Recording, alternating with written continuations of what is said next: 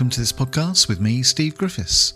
Today I want to think about a very interesting piece of teaching in the Bible from Paul's letter to the Romans, chapter 15, verses 1 to 13. And the theme of this part of his letter is the need to welcome others by putting their needs before our own. It can be a difficult thing to do, can't it? We know what we like. We know how we like things to be done in church, and we all like to have things our own way.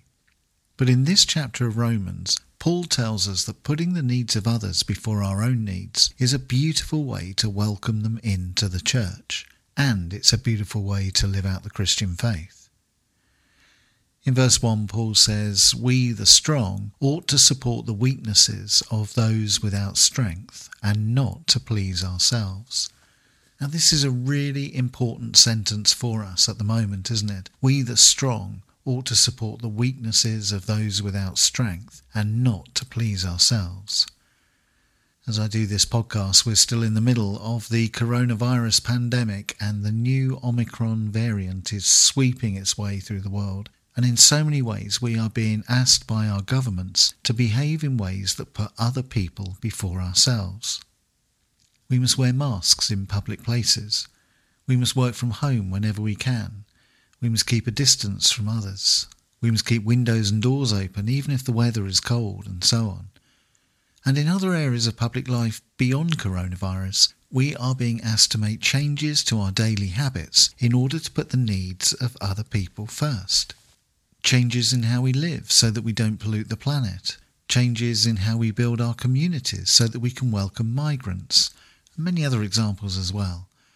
Paul says, We, the strong, ought to support the weaknesses of those without strength and not to please ourselves.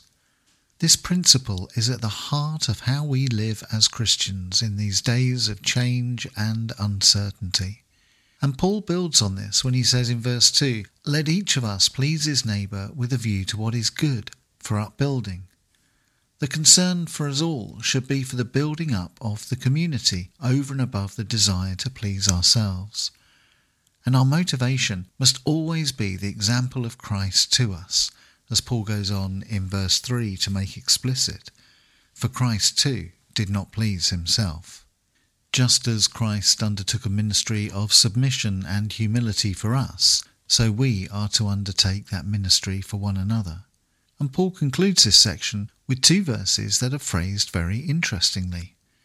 May the God of patience and of comfort give you the ability to live in harmony among yourselves in accordance with Christ Jesus, in order that with one mind and with one voice you might glorify the God and Father of our Lord Jesus Christ.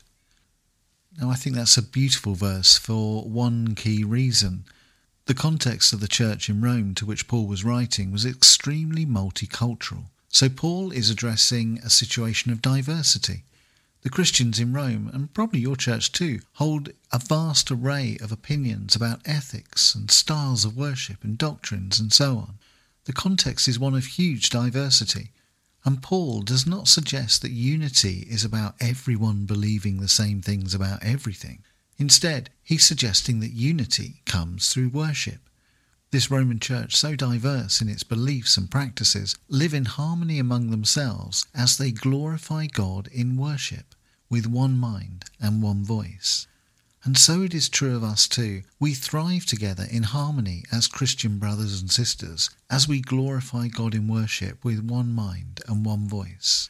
One body, united in worship, is a welcoming church that mirrors the heart of God, as Paul stresses in verse 7.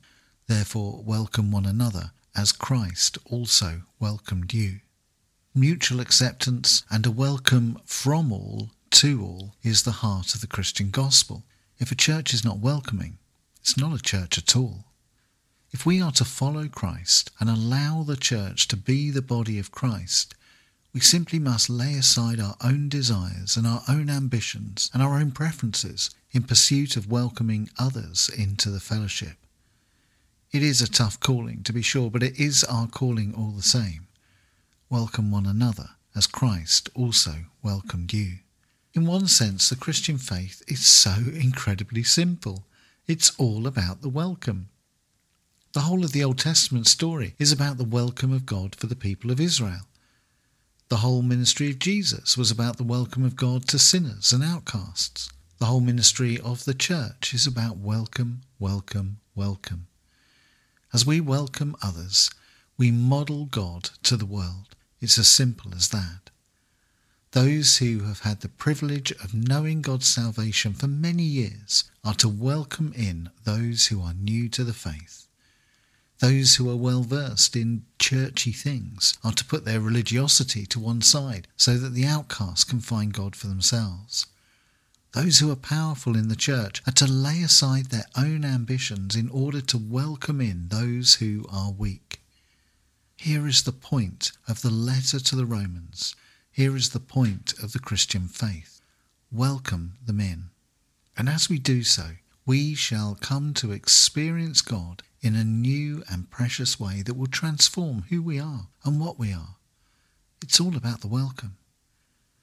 And my prayer is that week by week we become more welcoming in our churches where we can celebrate diversity and accept one another as brothers and sisters to the glory of God the Father. So I hope that you found this a useful podcast. My prayer for you this week is that you will have a profound experience of God's welcome for you and that you will know that you are loved by God, accepted by God.